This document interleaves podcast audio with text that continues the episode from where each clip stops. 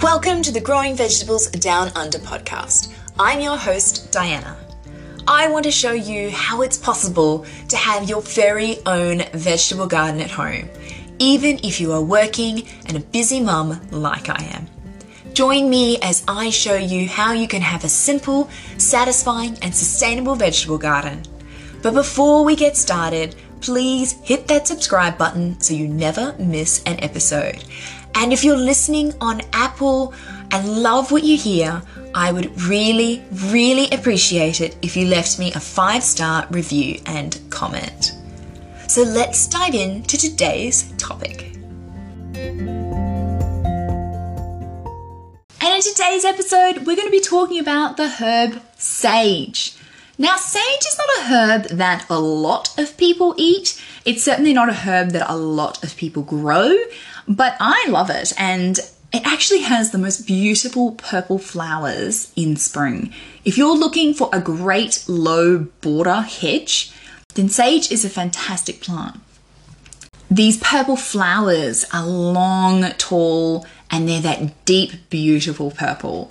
If you are looking at landscaping a particular area of your garden or bordering your veggie patch at one end or the other, then do consider sage for the beauty of these beautiful flowers. But moving on to all the other benefits that sage has, today I'm going to be talking to you about the awesome companion planting benefits of sage and why you should be having it in your vegetable garden. You may have listened to my podcast on thyme, and like with thyme, sage is a perennial plant. So you plant it once and it grows every year. It does die back a little bit in winter, uh, but not to worry. It's a plant that will regrow every year, especially in the Canberra region where we get frosts during winter. So, because I am encouraging you to plant sage for its companion planting benefit as an organic method of gardening, I recommend to plant sage in a pot.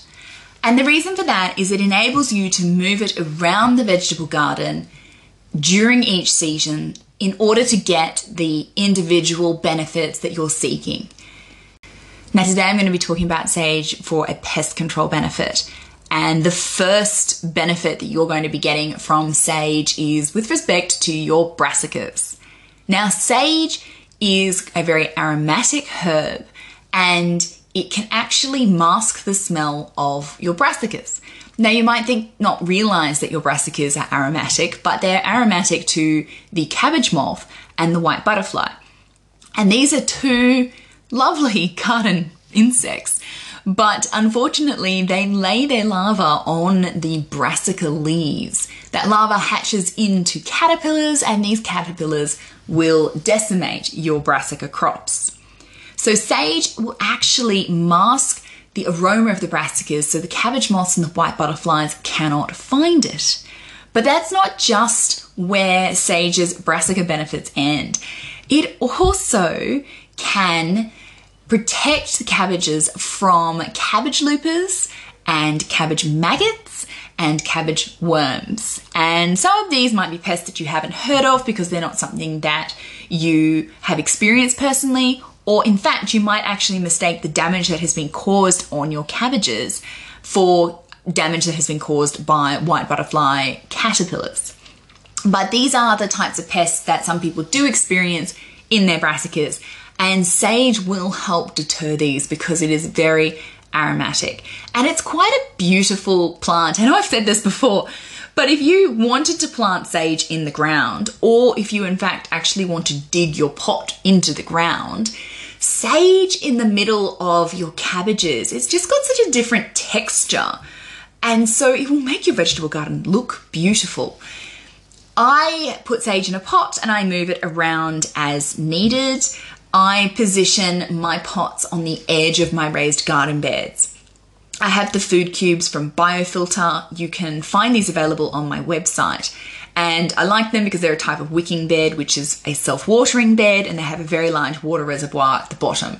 So I only fill my garden beds once a week in summer. And it wasn't actually until I had wicking beds that I realized how much more water my garden needed.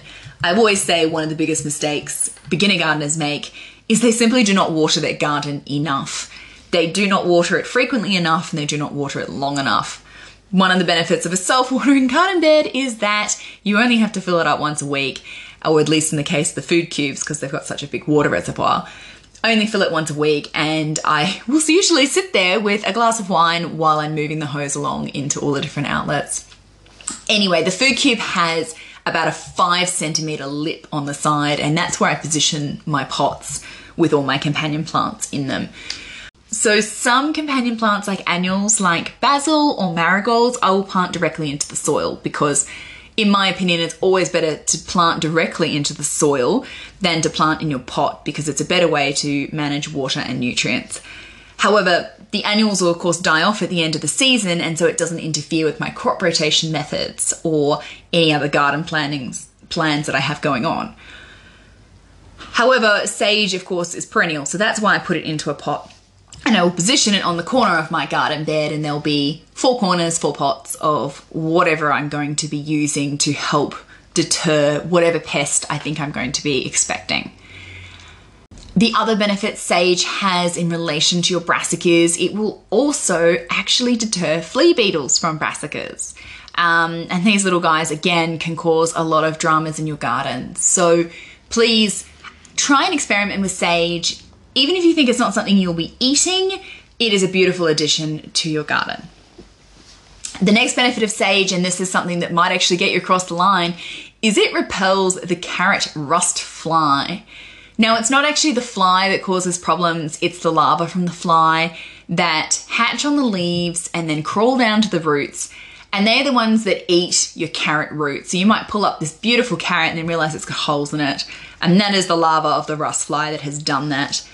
Planting sage around your carrots means that the flies are just deterred because, again, they're beautifully aromatic, it smells delicious, and those aromas are so much stronger to insects than they are to us.